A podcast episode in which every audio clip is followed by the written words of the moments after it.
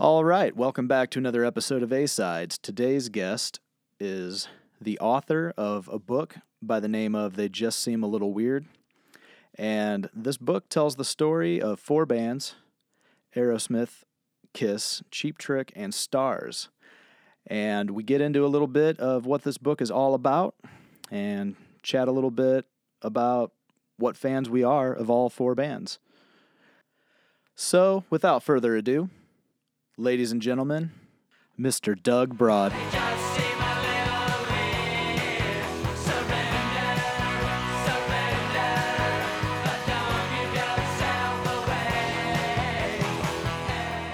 So yeah, man, thanks for taking the time to do this and be on the show.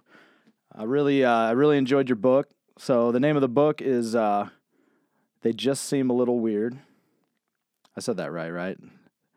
Correct. Yeah, I mean it's the lyric from the song. But for some reason, every time I mention it to somebody, I want to screw it up. It- It's funny because people I've spoken to have said they just seem a little bit weird. They always add the bit, Yeah, but I think they get that from in Fast Times at Ridgemont High. That's the that's the lyric they use, and people, you know, I don't know if you've ever seen that movie. Oh yeah, Yeah, but when that guy's selling the tickets and he's talking about cheap trick, he uses um, the phrase "just seem a little bit weird." So people Oh. have it's kind of ingrained in a lot of people's heads. So right. you got it. Yeah, well, I actually, yeah, I tried to. Uh, it sounds kind of ridiculous, I guess, but I was like rehearsing it in my head because I didn't want to screw up the name of your book. And it's like a song you hear a million times, but then it seems like every time I'd go to tell somebody about it, I would somehow change it. I don't even remember now. I can't even think of how I was saying it, but Right. you know right. thank god i got that out of my system i guess but yeah man so first of all i really enjoyed the book um, it was just a ton of i guess the first thing I, I would say as a recommendation to anybody that will pick it up and read it i did the audio book and so i was listening to it while i was at work and stuff and there's a lot of information in there you know and a lot of different bands and a lot of different uh, interviews you did. And I guess I would suggest anyone listening to this that wants to go out and read the book after they hear all about it, getting a physical copy and sitting down and reading it. Um, you know, unless you're just sitting there listening to the audiobook and that's all you're concentrating on. But, you know, I was kind of having to rewind quite a bit, like, oh man, I'm I'm missing something here. So now I've I've listened to it all, but I still want to go back and get a physical copy and sit down and actually read it, you know? Yeah, people pe- people have told me it's very dense and there's a lot of information and there's a lot of names to keep track of and you want to kind of go back and forth and reread stuff. I kind of get that. I mean, I didn't I didn't intentionally make it dense, but I wanted to pack a lot of information in there. Right. Well, it's there. so, Yeah, I mean, the good thing is, like, I, I think most people that are fans of these bands and stuff, you know, they're gonna they're gonna be able to keep up for the most part. Um, you know, there's some obvious characters that come in there where it's like ah, I'm not 100% familiar with them, and obvious Starz is kind of like the bastard child in the story in a way. Like a lot of people, I don't think are obviously going to be as familiar with Starz as Aerosmith, Cheap Trick, Kiss, obviously. Absolutely, yeah. And I mean, I somebody just tried turning me on to them just like two years ago, maybe not even that long. Um, at a record store, a buddy of mine picked up a copy of their first album. Was like, "Hey, you should buy this. I think you'd really like it." I bought it. I did really like it, but then for some reason I haven't really gone back to it much, and I didn't check out any of their other stuff until I read your book, and then it kind of got me going into more of their catalog hmm and now I really want to find a copy of Violation on vinyl. but that's actually kind of hard to do. I found, and or is it at least oh. really expensive if you want to pick up a good copy of it. So Yeah. That's that's that's a problem with like obscure records from the 70s. Either it's feast or famine. You can go to like any used store and find the same records over and over, but then you just there's just some that just never pop up. So yeah, yeah, very true. It's like right now they're reissuing. It seems like everything, but then you come across that one oddball thing like a Starz record, and you can't find it anywhere, and nobody's reissuing it. And But you know, it probably will get a reissue. I imagine at least those first three records, I would think, would get a. So you know, those guys deserve it. yeah, I you know I was really yeah I was bummed that I hadn't been listening to Violation like prior to that because I think if that would have been the first album I heard of theirs, I would have got it would have hooked me a little bit quicker. You know. Yeah.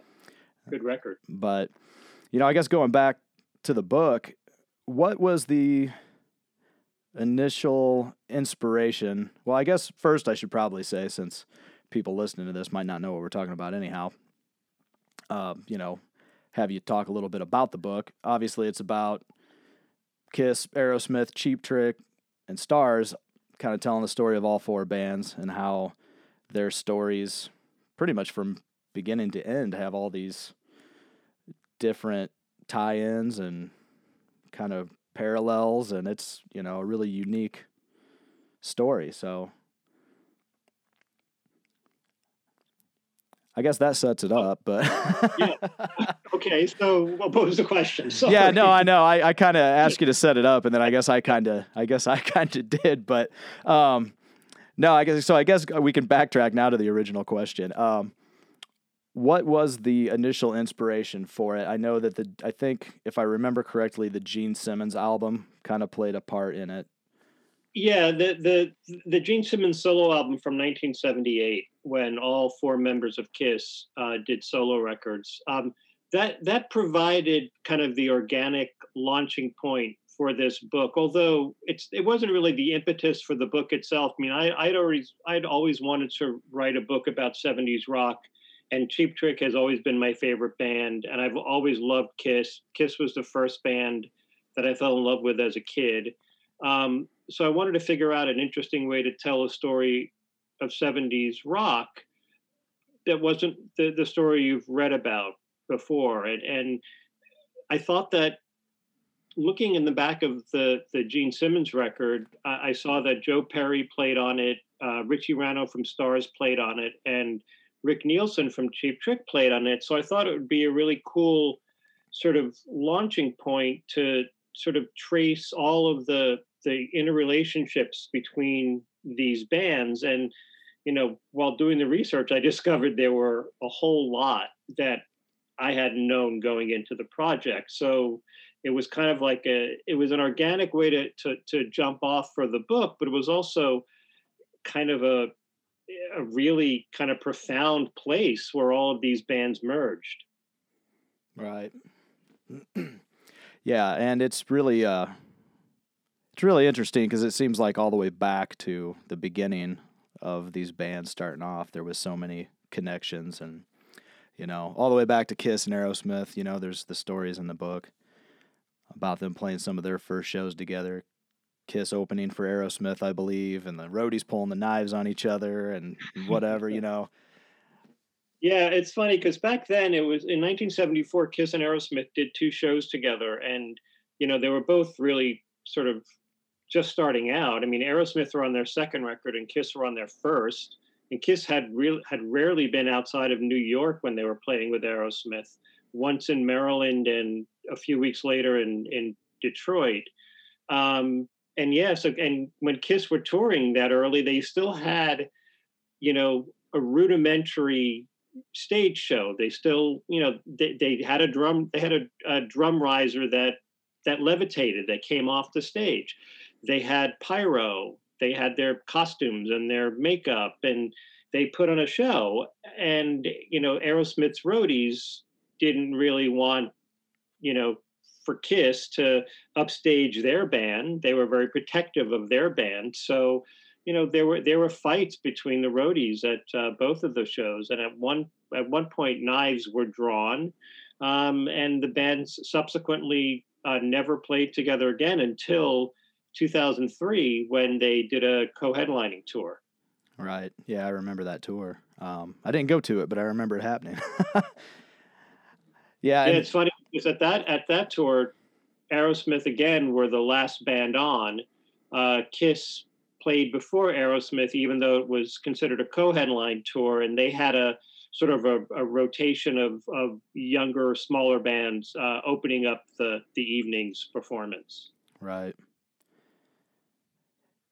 Yeah, it's funny. I think a lot of people have kind of been talking too about going back to the. I don't know what just happened upstairs. Sounded like a bomb went off. Jeez. Anyhow, um, hopefully the mic didn't pick that up, or hopefully it did, so people know what I'm talking about. Um, I forgot what the hell I was going to say now. Oh no, the the Richard Marx uh, interview recently with Paul Stanley. People have kind of been talking about that, just going back to the whole feud that's kind of always existed or whatever. And it was a really, you know, I, I'm sure you saw it, but yeah, yeah. For people who don't know what that's all about, um, there was an interview with Paul Stanley that's on YouTube. I forgot who was interviewing him, but they asked him about uh, who his favorite singers were, and they said, "Oh, there's got to be that guy from the '70s, one of your peers who you must think is a great singer, Steven Tyler." And then Paul kind of froze, and he didn't. Uh, he he kind of sputtered a little bit and changed the subject. Um, yeah, it was Richard and, Marx is who was interviewing him. Oh, you're sorry, Richard yeah. Marx, of course, of course, yes. Um, and and yeah, so, so it, he kind of um, Paul was kind of like deer in the headlights. He was caught off guard there, and yeah. um, I guess Richard had no idea. Um, but yeah, but that that just kind of plays into the fact that there are still residual, um, you know, resentments maybe, or you know, competitiveness between the bands. I mean, there was a lot of trash talking many years after they toured together in 2003. Many years later, they were still trashing each other, you know, uh, in on radio and interviews. So yeah, the, there was a, there was a real competition there, and and that was one of the the interesting things that I was able to sort of talk about in the book. Yeah, it's kind of funny. All these years later, you think that uh, you think that both bands would just kind of not give a shit anymore, being as big as both of them are and as old as they are. But it is kind of funny to see that because it's I don't know. I feel like some of that shit's healthy in rock and roll, you know.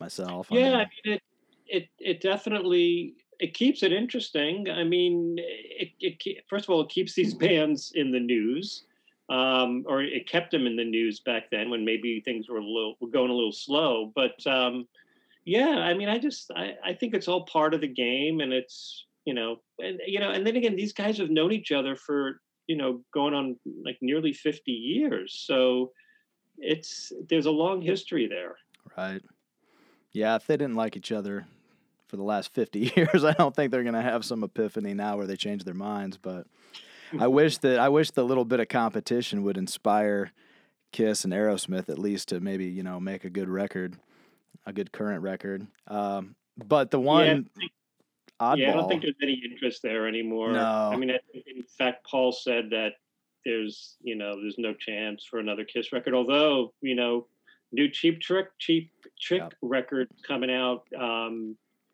a couple like a, two weeks or yeah. something. Yeah. Yeah. Yeah, I was gonna say they're like the they're the uh, kind of black sheep as far as that goes because they're still putting out records and really their last few have been great. I mean, yeah, that's one thing that, about that band is that they, they never slow down. Um, they're always doing something. They're always touring.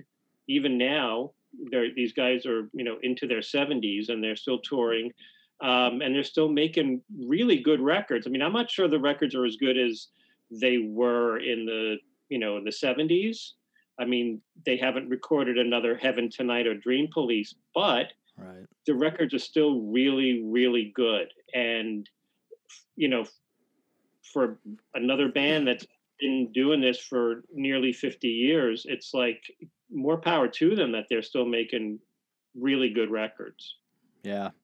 Yeah, no, I agree. It's it's funny because I went back after reading this book, it kind of sparked my interest back into the era of these bands that's kind of like my lesser favorites. Like I still bust into the 80s and you know, late 80s, early 90s cheap trick every once in a while, or same with like Aerosmith and Kiss, the Kiss 80s stuff. It's like I got to be in the mood for it, you know. Um, but most of the classic Kiss I could put on anytime, you know, anything rock and roll over before I could listen mm-hmm. to any day of the week. Um, but then Animalize, I got to like get in the mood for, you know. That's funny because I mean, a lot of people I've spoken to during my interviews for the book. I mean, I've I've brought up the fact that I was one of those guys who, you know, I, I was into Kiss early, like in 1974, 75, and I my my my love for them was a very short window. I mean, I was all in until around 1979 with Dynasty, and then I kind of dropped off. Um, I didn't pay attention to them during the you know during the 80s really at all. I mean, I knew the singles when they'd pop up on MTV, but I never really bought the records, and I, I, I didn't really like. I, I wasn't a big fan of the the non makeup music. I thought it was a little generic and samey. Um, but I still kind of kept up with the singles. But then I I jumped back on the Kiss train when they put the makeup back on in '96 for the reunion shows with uh, Peter and Ace. And that's when I was kind of all in again. And then, you know, the two records, the two most recent records, um, Monster and Sonic Boom, I thought were were, were two really strong records um, much better than a lot of the you know the 80s output hmm. yeah i actually liked some of sonic boom but i can't say that i share the enthusiasm with monster. I don't that one just kind of lost me you know? I don't know maybe it's worth a second chance you know? Some of these i mean you know some of these records are like some of the cheap trick stuff. It's funny because like Doctor, I was like, no, this is still just as bad as I thought it was the 1st You're wrong. I, I, that's something that I will go to my grave saying. I, the, the record is at first at first glance it's pretty unlistenable just because the production is so terrible yeah. and boomy. But some of the songs, if you if if you had Tom Tom Werman producing some of those songs, it would be a really good Cheap Trick record hmm. wouldn't be great, but it'd be really good. Yeah, I only all wrong. Yeah, I always just listen to it and it just comes off really messy to me. It seems like there's songs in there, but it's just messy. You know? Okay. And that I guess that's just the thing. I even given it another chance today. Mm-hmm. Actually, earlier today, I was listening to it with my earbuds in, and I was like, I don't know. You know, you never know though. Ten years from now, I might finally get it. But then there were a couple albums where I was like, oh man, I kind of forgot that these were better than I thought. Like Standing on the Edge, I actually really like that album. Good record. Just for some reason, it's one I don't go back to as often as I should. And every time I listen to it, I think that, you know?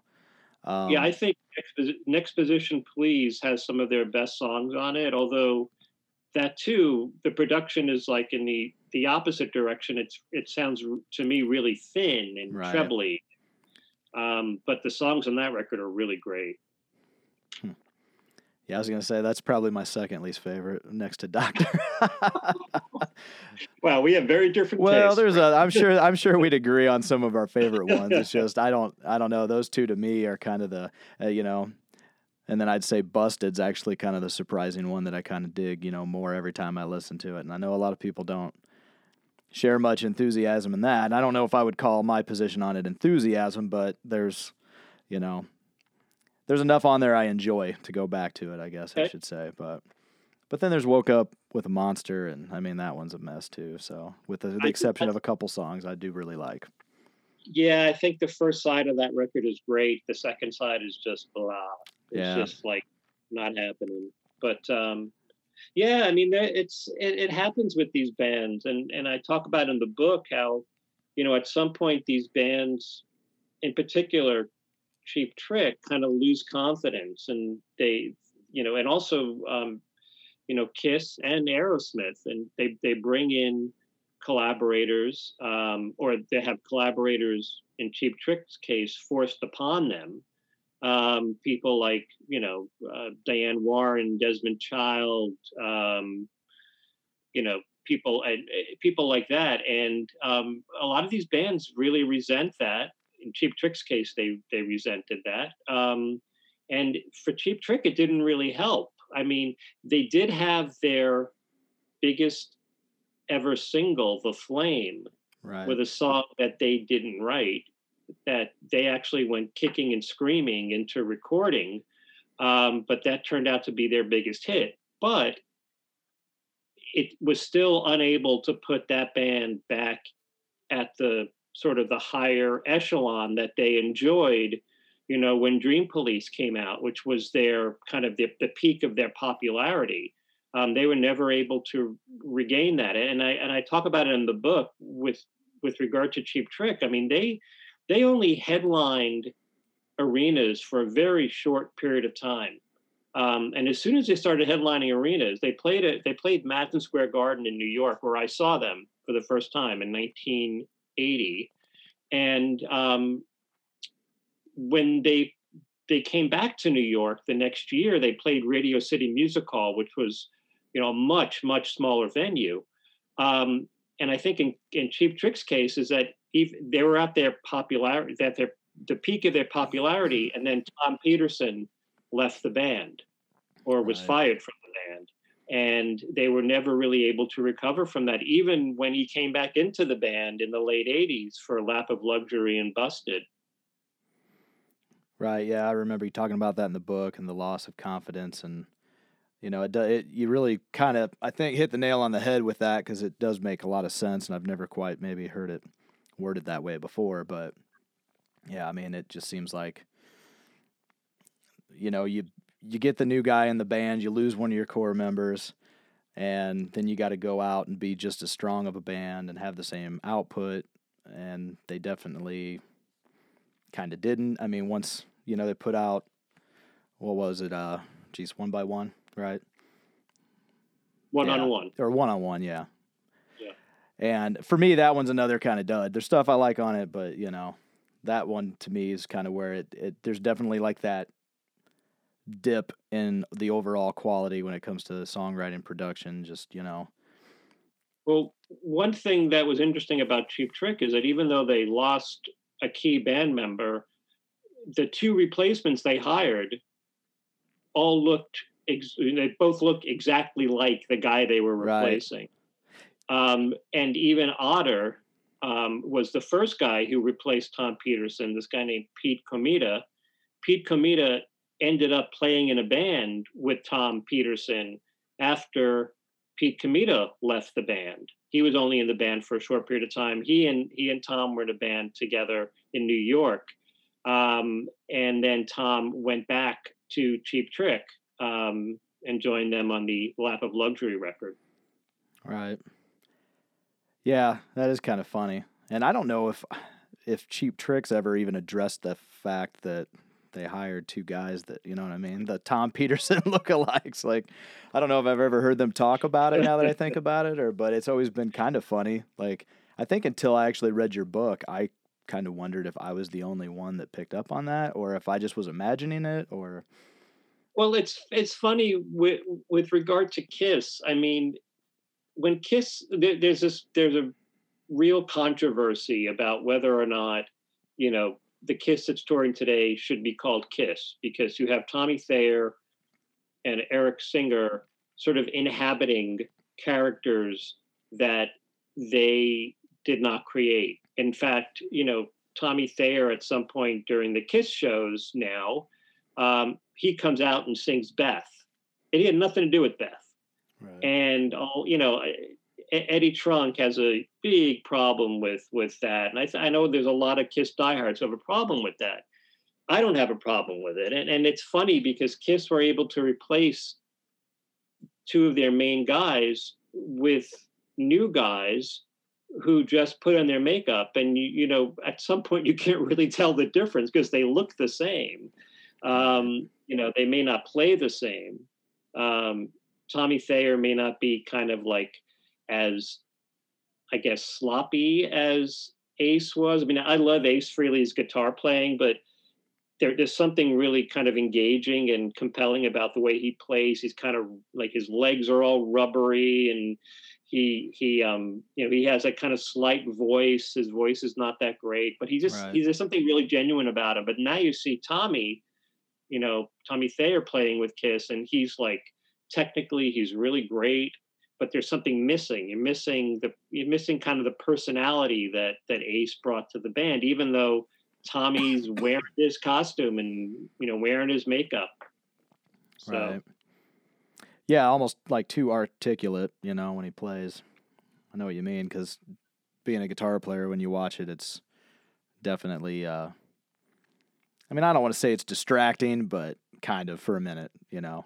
I was like I've seen it with Tommy and it kind of was at first, but then, you know, really it's such a show that 20 minutes into it, you don't really give a shit anymore, but Exactly. I mean, I've I've I saw Kiss twice like right before the pandemic struck and both times they were just they were terrific. They were really great and I mean, for me, like I said, I it, I, I can't imagine Peter and Ace up there because I don't think they could actually pull it off. I right. mean, Gene and Paul can still pull it off. People who are crying for Ace and Peter to be on stage, I just don't think they have the chops anymore to do it. So, you know, I, I don't know why people bellyache about that. It's Kiss, and it's you know, it's the sh- it's it's almost bigger than Kiss. It's the show. It's the classic songs. It's the pyro. You know, they're they're not like other bands. That there's they don't. Uh, my belief is they don't need to be as authentic as a lot of other bands do. They they get. I give them kind of a pass. Right. Yeah. No, I get it. It's you know they're characters. You know, so you don't. I don't know. You're not really connected to Paul Stanley as a person when he's up there playing. You know, it's more like this flamboyant, engaging character. You know, and and Gene Simmons and the whole demon thing. I mean, I mean, they're all only going to be able to do it for so long before it's ridiculous, anyhow. and obviously, they've both been pretty outspoken about having other, keeping the Kiss legacy kind of going on when they retire and have other people. I guess I don't know if they've come out and said it, but they're kind of insinuating that other people would come into the characters and keep the show on the road. Yeah, they've talked about that. I mean, you know, Gene and Paul have both said, you know, at some point maybe we'll just you know put out four guys with our makeup and have them play Kiss. I mean, I don't know if anyone's going to. I don't think anybody would show up for that. Um, right. I think I think people are too savvy, and I think that's there's something really. It's it's funny to say this, but it's like there's something really crass and commercialistic, you know, about that. Right. You know, it just something really like like just unseemly and that's something that's a word that you don't really you can't really use with kiss but i don't know there's i i wouldn't trust that I w- I wouldn't trust them sending out uh, sort of doppelgangers to do their music i wouldn't go i wouldn't no care. I wouldn't care either. I mean, it's kind of silly. Obviously, it would turn into a, just a some kind of novelty act at that point, like a you know tribute act and whatever. But I think they may be half they, they may be half serious, half joking. I'm I'm just not sure that there's there would be any, you know, audience for that, but who knows? Who they knows? just want to brand their own tribute, their own bunch of tribute bands across the nation so that they can keep profiting off all the tribute acts after they're retired. That's probably Maybe. what they're really working on. But yeah, the uh the Starz band, back to them, um, you know, I thought it was really cool and interesting too. Their backstory, and I'm I'm totally drawn a blank on what the name of the band was, but there was the band that they oh uh, uh Starz. Yes, yeah, Starz started off. They, they had a really kind of deep history before they became Starz. Um, they started off as a band called Looking Glass that, that had a, yeah. a hit with with Brandy or a Fine Girl, which was a huge number one pop single in 1972. Um, and they lasted for two albums um, until they kind of morphed into another band called Fallen Angels. And Fallen Angels actually recorded a record for Arista Records. They were signed by Clive Davis. Um, they recorded an album that was never released. And, you know, that happens sometimes. A band, you know, is signed to a major label. They put out a single or two beforehand to kind of test the waters. And that was that's what happened in the case of Fallen Angels. Um, they put out a single, didn't do anything, so they just put the album on the shelf and kind of dropped the band. Well, the band um, added another guitarist, um, this guy Richie Ranno, who had played in a band called Stories, which had a hit with Louie Louie. Um, or br- brother, the song was called Brother Louie, not Louie Louie. Um, Brother Louie. Um, and so he joined Fallen Angels, and then Fallen Angels were um, discovered in a way by um, Kiss's manager, um, Bill Aucoin. the band was brought to him by his uh, lover, this guy named Sean Delaney. And Sean Delaney had a really heavy hand in the choreography and the stage show for Kiss. And he fell in love with Starz, and he also had a heavy hand in creating their look in their stage show as well. So, yeah, so Starz were, were an interesting band, especially for back then, because they were not a band that ever played clubs and bars, whereas Kiss and you know Cheap Trick and Aerosmith all started off in you know the club and bar scene and had to really kind of work their way up. Starz were already you know the guys in Starz are already in major bands um, when they got the gig you know to to be Starz. So um, in a way, they didn't they didn't pay dues. They, they they were they were very fortunate. I mean, they paid dues earlier on, but as Starz, they were very fortunate to be put on bills with like ZZ Top and Peter Frampton and Roxy Music right away. They were opening for bands in in arenas before they even had a record contract. So, and that was because you know uh, Bill Aucoin had Kiss, and he used Kiss as leverage to you know put Starz over. So they had a very interesting um, like early days story that a lot of other bands didn't. Yeah, and I remember that kind of being mentioned in the book that a lot of people, and I don't remember if it was one of the various interviews, uh, but a lot of people believed that you know, kind of some of the reason behind them not having quite the success and quite the longevity, you know, of success in their career was because they didn't pay their dues and they kind of didn't build that kind of cult following or whatever right out the gate, you know. And they just kind of jumped straight from being a brand new band to opening arenas and yeah, I mean, there was a lot of skepticism back then for a band like that. It's like, who are these guys? And actually, a lot of, you know, th- th- there were even some bands that played with Starz who thought that. I interviewed uh, Dennis DeYoung from Styx, and you know, Starz opened for Styx a lot in the mid '70s, and he said to me, "It's like the first time he saw, you know, Starz, it was in a parking lot of the venue, and they had this really nice big bus, and they had, you know, cool threads on, and he said, it's like." Who are these guys? You know, yeah. it's like he was kind of skeptical. It's like he he he realized that they had Kiss's management, and that was one of the reasons they were being pushed so hard.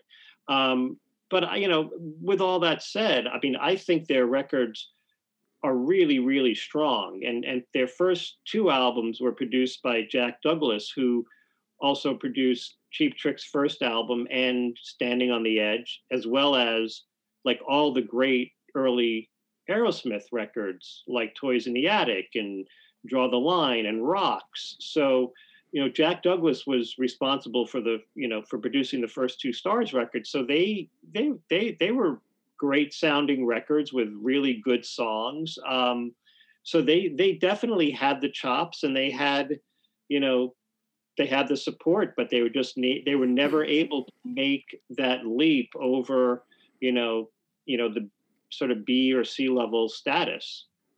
Right. Yeah, the Jack Douglas thing. There you go. There's another thread tying all these bands together. So it's really funny because it's like it's just like when you're reading the book and it's just all these things. That well, he also commonalities you know, and yeah. My big question going into the book was why did Jack Douglas never produce a Kiss record? Yeah. He was like the architect of 70s hard rock and he never worked with Kiss. And you know, unfortunately, he didn't. He didn't. Um, he declined to be interviewed for the book. Um, so I had to ask other people, and I had to do some research about it. And you know, it turns out that he actually was was asked to produce a Kiss record after Destroyer. Um, you know, when Destroyer came out, Kiss were um, were very kind of uncomfortable with it because it was a very it was very it was a very different record for them. It was heavily orchestrated, had a boys choir, it had strings, it had a piano ballad with Beth, and it kind of took them out of their comfort zone. And they expressed this to to their manager Bill Aucoin, and Bill Aucoin actually instead of you know asking Bob Ezrin, who produced that record, to produce the next Kiss record, which turned out to be um, Rock and Roll Over, um, he actually went to Jack Douglas, who was kind of a Bob Ezrin protege, and he was a friend. And Jack said, "Nah, I can't do it." First of all, he had commitments to Aerosmith, but he also felt that, you know, he he was producing Aerosmith, and he didn't want to go to their to the band that was really their competition for like the best biggest hard rock band of the 70s so he felt uncomfortable taking that um, taking that job so he never worked with them which i find pretty fascinating Yeah. Wow. Yeah, that's crazy. Steven Tyler getting in Paul Stanley's way one more time, not sharing his damn producer. i don't know about that but Yeah. i don't know Yeah, you Maybe. never know. You never know. No, I was gonna say I started kind of smiling when you mentioned Dennis DeYoung from Styx because pretty much anyone who knows me knows that I just absolutely hate Styx. They're like my kryptonite. And uh, are you nodding because we're on the same page there? Uh, I, I wouldn't say they're my kryptonite. I'm not a huge fan. I mean, I, I appreciate what they do, but uh, never really bought their records. I like Renegade a lot. I think that's a really good song. Um, but the proggiers, the, the the the more proggy stuff in their catalog, I just doesn't. It I, I don't get it. But you know, a lot of people like them. More power to them. Right. I don't care. Yeah. uh, I just kind of laughed. I because I figured any of my this. Let, me just, let me just say this: Dennis DeYoung is one of the single funniest interviews I've ever conducted, and I've been doing this for many, many years. But he is a hoot and a half, um, and he has no filter. He will say what's on his mind, and you know I give him props for that. You know, Yeah. he, he he was a he was a real trooper for that for that Oh. interview. well, maybe I'll see if I can get a hold of him, and you know, I'll just be honest with him. I'll say, look, I hate your band.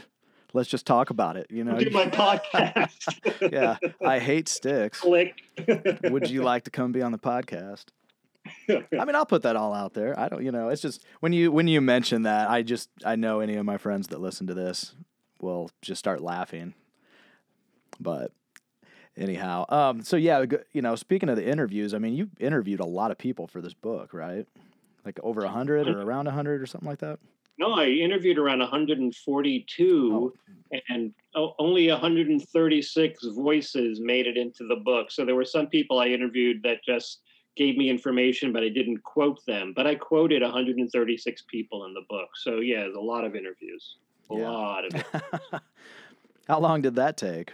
I mean, well, I guess Um, probably the duration of writing the book. So that's just and it was yeah i mean you know i the book was completed over a period of like 18 18 to 19 months i guess oh wow. and um I'd say that's quicker than I expected you to say. So i mean you know there there was a lot of heavy interviewing like i sometimes i'd be doing three interviews a day and then while i was writing uh, the writing was the you know that was kind of the shorter period uh, but even while i was writing i was conducting some interviews during that period so yeah it was a lot of a lot of talking on the phone a lot of um, yeah a lot of late night calls and and there's there's also some cases where you end up talking with someone and you only need 45 minutes or a half hour and they end up giving you three hours on the phone. I mean that's what happened when i spoke with uh, tim collins who was aerosmith's manager uh, when they had their 80s revival.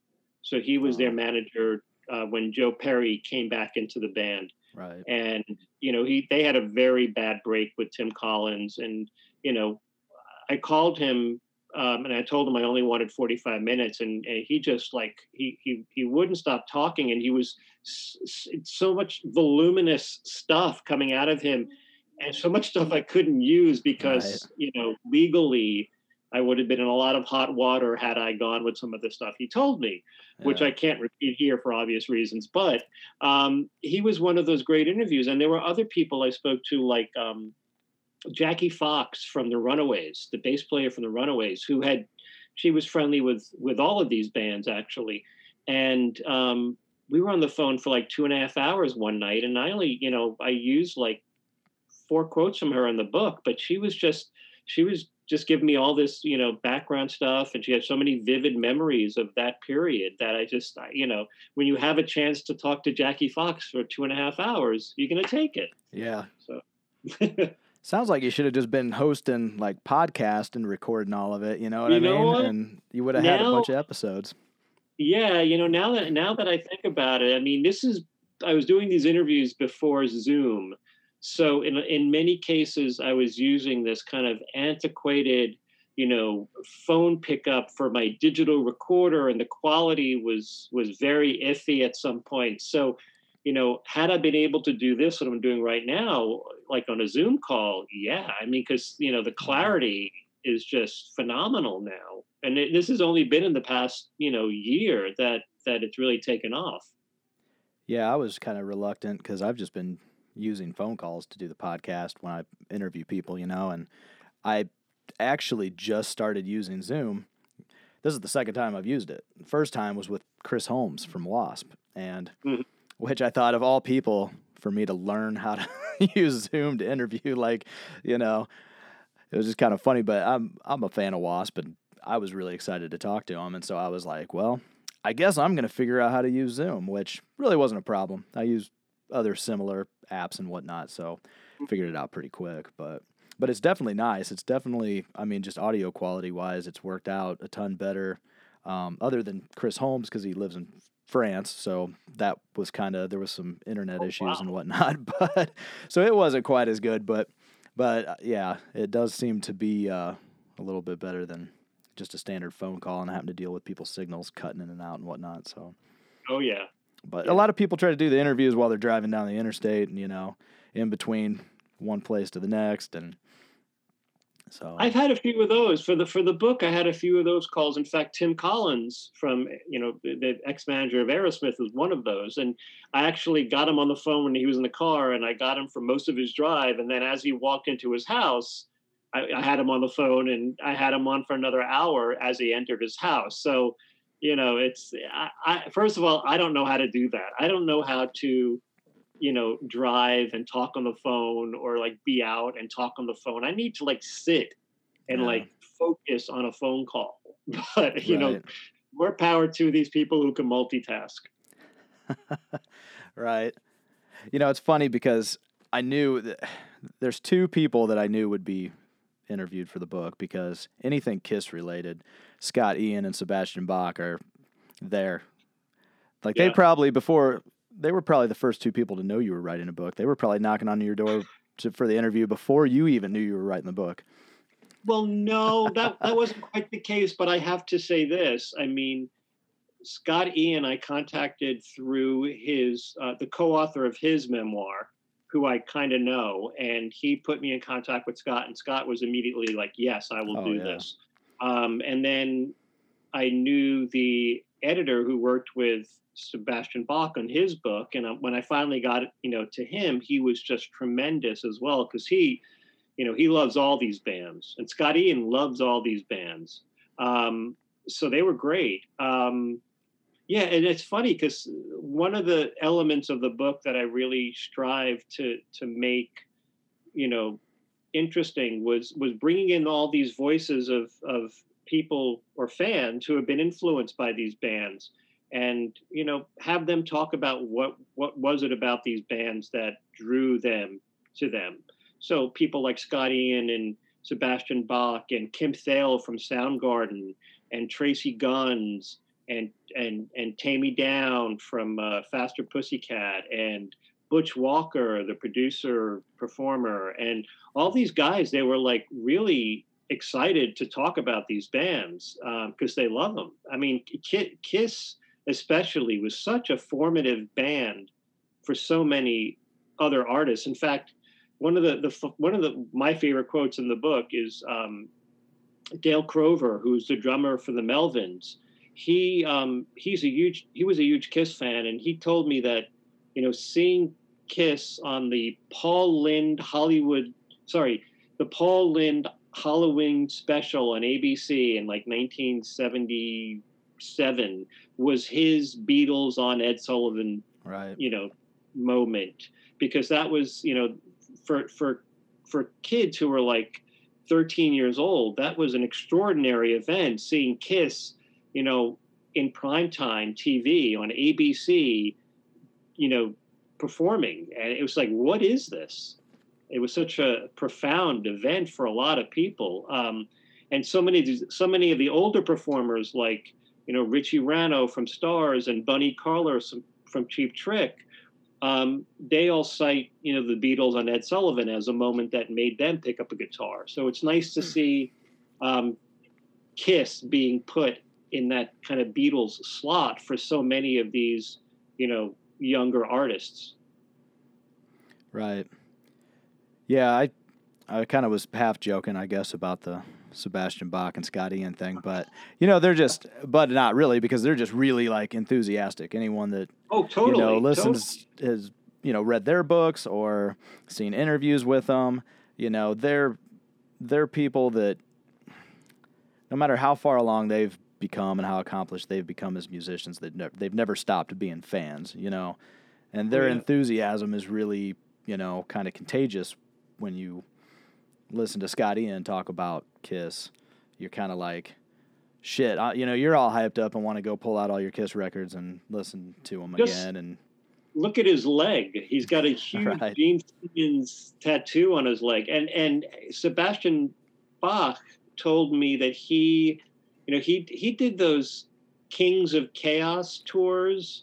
Yeah. Um, you know, with like kind of these all star kind of co- basically a cover band with like all these great musicians. And he did he did one with he did one with Steven Tyler. He did one with Robin Zander. I think he did one with Gene Simmons, if I'm not mistaken. I could be wrong, but you know he knows all these guys and he and he loves these bands. Um, in fact, he was telling me, and I I, I got to give a shout out to a, a, my friends. Just have a book um, that reached the New York Times bestseller list this week. Um, nothing but a good time. I don't know if you know about this book. Oh, it's yeah. list of, of hair metal. Yep. And um, yeah, so um, I don't know where I was going with this story, but um, yeah, so that Bach and the Kings of Chaos thing, I think. But. Yeah, God. But then nothing but a um, good time oh, book. I do want to pick that up. That was next yes, on my list. It's a, great, it's a great book. Even though I don't really care about that music, I'm not. I'm not a huge hair metal fan. That's...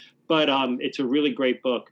Um, Sebastian Bach um, was telling me that the reason why he was fired from Skid Row had to do with Kiss because they were offered Skid Row were offered to uh, open for Kiss in Jersey at an arena during the reunion tour, and he wanted to do it, but the other bands did. The other band members did not want to do it. So yeah. he apparently left a very nasty uh, phone message for one of his bandmates, and that was it. Yeah. That was that was it for him. They were like, "F this guy, he's out of the band." I remember and he that said now love his book. Kiss, love of Kiss is what it basically was the last uh, the last straw. Yeah, I do so. remember that being in the uh, in Sebastian in his book. Mm-hmm. I think it was Rachel Bolan. Maybe he called, left him a shitty message on his machine. Yeah, yeah. And I thought the odd, the I don't want to say odd, but I guess I haven't really heard or read any interviews with him. Uh, Kim Thayil, that one kind of caught me off guard. Like, I thought he was just like the quiet guy in Soundgarden that didn't talk. you know. well, you see, and he was another guy who um, I, I, went to him because I had read in an interview that he was a Kiss fan. Um, I knew that he loved Kiss, so I I had to get him and.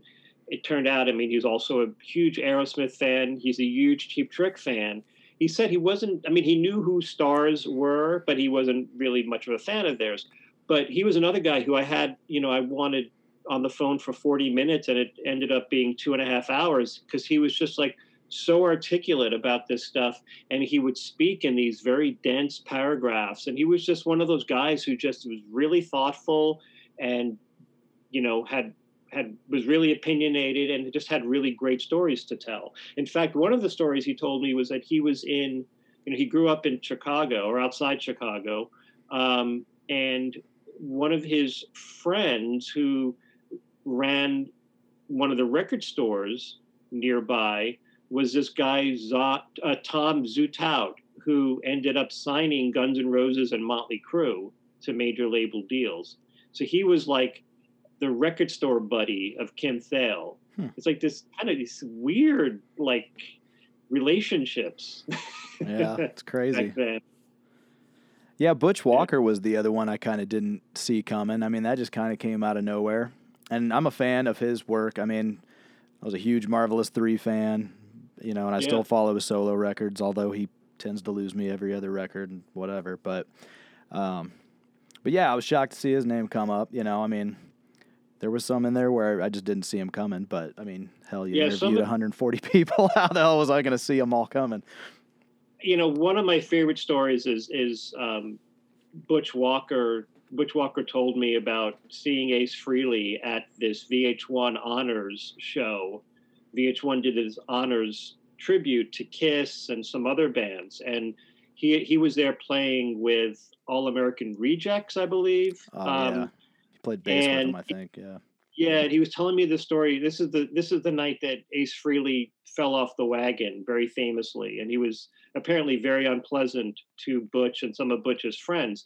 But when the Kiss tribute band went on, so it was like Scott Ian and Rob Zombie, and I think Slash, yeah. and a bunch of other real heavy hitters were on stage doing, um, you know, God doing Thunder, I think. Kiss yeah. And Butch told me that he was sitting side stage and Ace Frehley came and sat down next to him. So he's sitting with Ace Frehley, who's watching some guy playing Ace Frehley's part in a Kiss tribute. So it was pretty bizarre. Yeah. Yeah, that'd be a trip, especially then to have him get all drunk and shitty with you too, on top of all that. So I, you know, the whole Starz thing, them kind of being the band that you know, not everyone. I don't want to say no one. That's almost what I said, but you know, not as many people are going to be familiar with them that listen to this.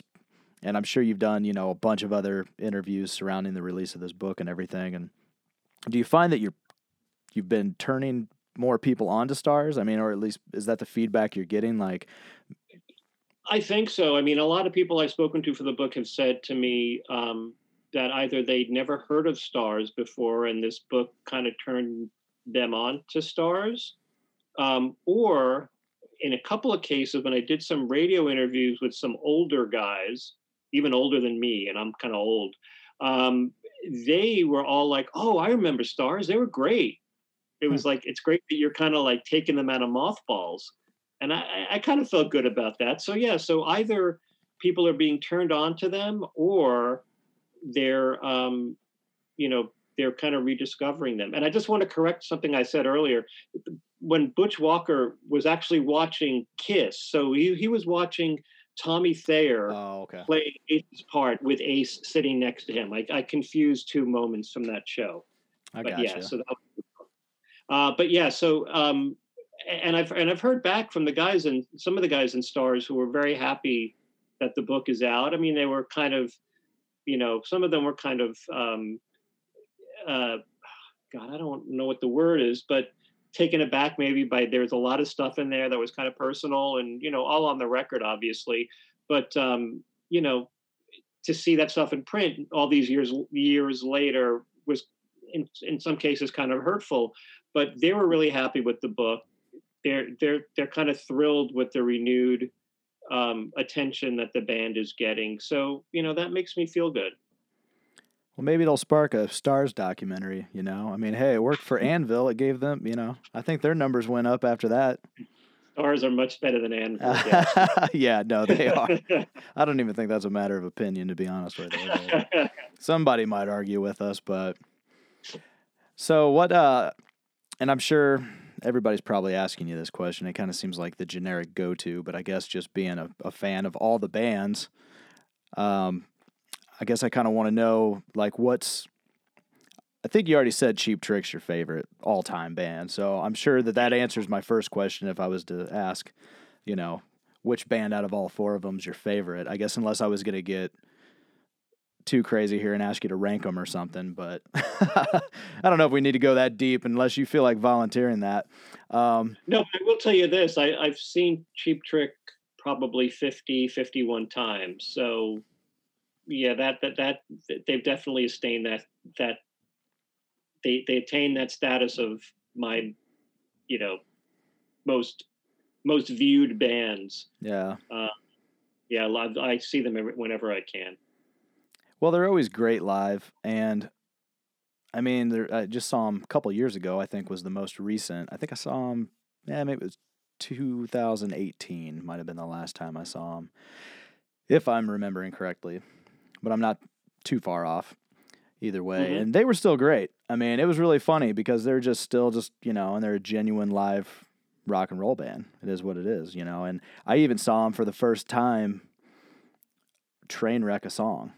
I mean, well, first time I've seen them train wreck a song. I'm not gonna say it was the first time they ever train wrecked a song, but what it was, was the song. It was "He's a Whore." I thought, and it just cracked me up because I was like, "Man, you guys been playing this song since your first fucking record. How did you do?" And the funny thing was, they train wrecked it like three times in a row before they got it right. They had to keep stopping and starting over. You know, it's funny because I've I've seen them 51 times, and you know I've seen a couple of lame shows where they weren't they they definitely had off nights. They weren't giving their all. You know, Robin was having problems hitting the notes and stuff. Yeah. Those are few and far between. There were only maybe two or three shows that I've ever seen like that. I've never seen them completely flub a song like that. So that you are, you know, that's you should you should take it as a badge of honor. I was that's gonna say maybe I am one of the first. I don't know. You can man. dine out on that one. You know, I thought it was pretty funny. I would love to see that show, but I'll tell you, they this, were great otherwise, though. Yeah, one of the most memorable shows I saw of them um, was at a, a sit down venue on Long Island. Um, and you know they were on stage a very small stage but everyone was sitting down and at one point they were doing a song off of i believe it was off of um, woke up with a monster one of the slower songs one of the more ballady things and and robin wanted to sit down and he and they hadn't played this song in forever and they got a special request to do it so robin wasn't that familiar with the words so he he actually had it written down and he didn't have his reading glasses. So he, in the middle of the show, he asked the audience essentially, "Does anybody have reading glasses?" So someone passed him a pair of reading glasses. He put them on. He's like, "Oh, it's close enough. It's nearly nearly my prescription." And he proceeded to sing this song while sitting down, you know, dedicating this love song to a couple who were in the audience. And it was an incredibly sweet kind of off the cuff moment that really, you know, really endeared me to them. I mean, I've always loved them, but I thought that was such a genuine, like, human moment for them. Right. Yeah, go outside their comfort zone and know that they might just, you know, completely shit the bed, but they yeah. still went ahead and did it just to meet a request. I mean, yeah, that's pretty good. What were your other questions? You wanted to ask me some stuff about? Oh yeah, songs or? Yeah, I was gonna go that generic route of saying, you know, favorite albums, favorite songs, kind of from each band. I, I can tell you all. Okay, so Cheap Trick. Uh, favorite album Heaven Tonight, favorite song Surrender. Uh, Aerosmith, favorite album Rocks, favorite song Sweet Emotion, I think. Uh, sometimes it's that, sometimes it's um, Sick as a Dog. Um, Kiss, favorite album Love Gun, favorite song is also from that album Shock Me. I, hmm. I it's funny because that that that's that's kind of like a way out choice because it's a Ace Frehley song. Right. And a lot of people don't like Love Gun too. But I, I love the Love Gun album, and I and I think that song is is their best song. Um, and Stars, uh, my favorite song is Cherry Baby, which was kind of their biggest, you know, minor hit. Um, favorite album is is kind of a tie between Violation and the third record called Attention Shoppers. Attention Shoppers is kind of a weird one because the band really disliked that record because hmm. they went into that record um, being told by both their manager and by Capitol Records, their label, that they had to come up with hits. They had to write hits. They had to write hits like Cherry Baby. So what they did was they wrote an album of pop songs and you know they weren't kind of the hard rockin' songs that maybe their audience or their fans were you know coming to expect from them but i think some of the songs are are their best songs um, they also produced it themselves they didn't have jack douglas to produce that record. So they're not happy. The band members themselves aren't happy with how they produce that record. So it's kind of a controversial record in the in the Starz catalog, but I I think it's great. Hmm. Yeah, that one I actually didn't listen to. I you know I checked out. Um, I guess the first two, and then uh, Coliseum Rock. Yeah, the, those the first yeah those three are really of a piece. I mean, I think Coliseum Rock, their last record, some of the the songs aren't as strong as maybe they could be.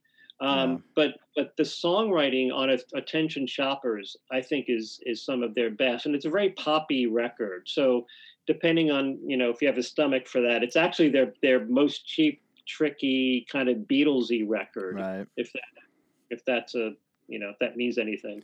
Yeah, well, I love the Beatles and I love Cheap Trick, so I mean, I'm you there know you, you, you pretty much record. sold me on it. So, well, hey Doug, man, I don't want to keep you too long, so I think we've got some pretty good conversation and everything going, and I think uh, I think if that conversation didn't sell everybody on the book, I don't know what will, because that was just uh, you know, just a little little glimpse into everything that's in there. So I definitely appreciate you hanging out and chatting for a little bit. And I appreciate you writing the book because it just, like I said before, it, you know, it's just a unique story. I mean, there's, there's books on Aerosmith, several of them, several on Kiss, if not several dozen. Um, I haven't really read much on Cheap Trick, you know, and there's probably nothing out there on Starz other than this. And to actually come up with this unique idea of you know tying all their stories together. Well, I mean the stories kind of tie themselves together, but you're telling it, and I mean that was really no no I don't know no one else could have thought of that. I don't think. I mean it was you know and it's just a great ride. Listen to I mean like I said I listened to the audio book and I already want to either listen to it again or pick up a copy and sit down and actually read it so that I you know digest it all a little bit more and you know remember it all a little bit better than I do right now. so, well, thanks. I appreciate it. Yeah, I mean, I'm I'm glad. Uh, I'm I'm ha- I'm always happy to hear that response because that's why I did it. I mean, I, I, I thought that there was a story that was never told, and um, I wanted to get it out there, and you know, perhaps you know people start you know looking at these bands differently and in a in a in a positive way, and um, you know give a lot of love to Cheap Trick and Starz, especially. So uh, I'm glad I, right. in your in your words, I'm glad I succeeded. So thanks thanks for having well, me there on. You go. Yeah, no problem, man. I guess there was one more question I wanted to ask. I almost just jumped right to the end and let you go. Uh, is there going to be a follow up book? I mean, I know you've written for years now. Like, uh, you know, one thing I kind of forgot to mention at the beginning was your past and everything because you were an editor at Spin magazine, I believe, for many years and had a lot of roles like that. And um, so yeah, I um, you know, I don't, I'm not sure there'll be a sequel to this book. Uh, I think I told the story I want to tell. I do have other book ideas that are kind of percolating right now, and and I'm going to land on one I think fairly soon. Um, not sure it might even be it might not even be music related, but but I'm we'll see. Um, but no, I'm always going to write about music, and I, you know, I love music. But I think, I think this book was kind of like a one and done kind of thing for me, right? Because it was so it's such a unique idea with these four particular bands. It's kind of hard to repeat it without kind of seeming that you're trying to put things together that maybe aren't organically connected. Right. So. Yeah, and you came pretty current to the, every all the bands stories and everything. I mean, I think the most of their story is in the past, so you know, there's not going to be too much new coming out of out of these bands to where there's probably going to be too much more to write about. You never know. I don't know about that. I mean, because you know, it's it's funny because before the pandemic, all four of these bands were touring or about to tour. You know, you had Kiss doing their end of the road tour. You had you had um, uh, Aerosmith doing their Vegas residency. You had Cheap Trick, you know, performing. I think they were supposed to go out with uh, Rod Stewart uh, the summer before the pandemic, and then Starz were about to go on tour with Angel, So another band from the seventies. So these bands are all active. Cheap Trick have a new record out. I mean, sure, there's not going to be there probably won't be more connections between these bands forthcoming, but you know, I'm just I'm just loving that they're all still active and they're all, you know, they're all 70 years old. So God bless them. Absolutely. Well, hey, Doug, you take care, and I appreciate you being on the show. And hopefully, we'll have a, uh reason to talk again sometime in the future. I'd be glad to do it. Thanks. All right. Thank you. All right. The name of the book, They Just Seem a Little Weird. Not to be confused with They Just Seem a Little Bit Weird. Go out, pick it up, order order it on Amazon, download the Audible version, even though I kept stressing that I think it's better to sit down and read this one because it is just full of so much information. So thank you again to Doug Brod for being on the show. And thank you for tuning in to another episode of A Sides.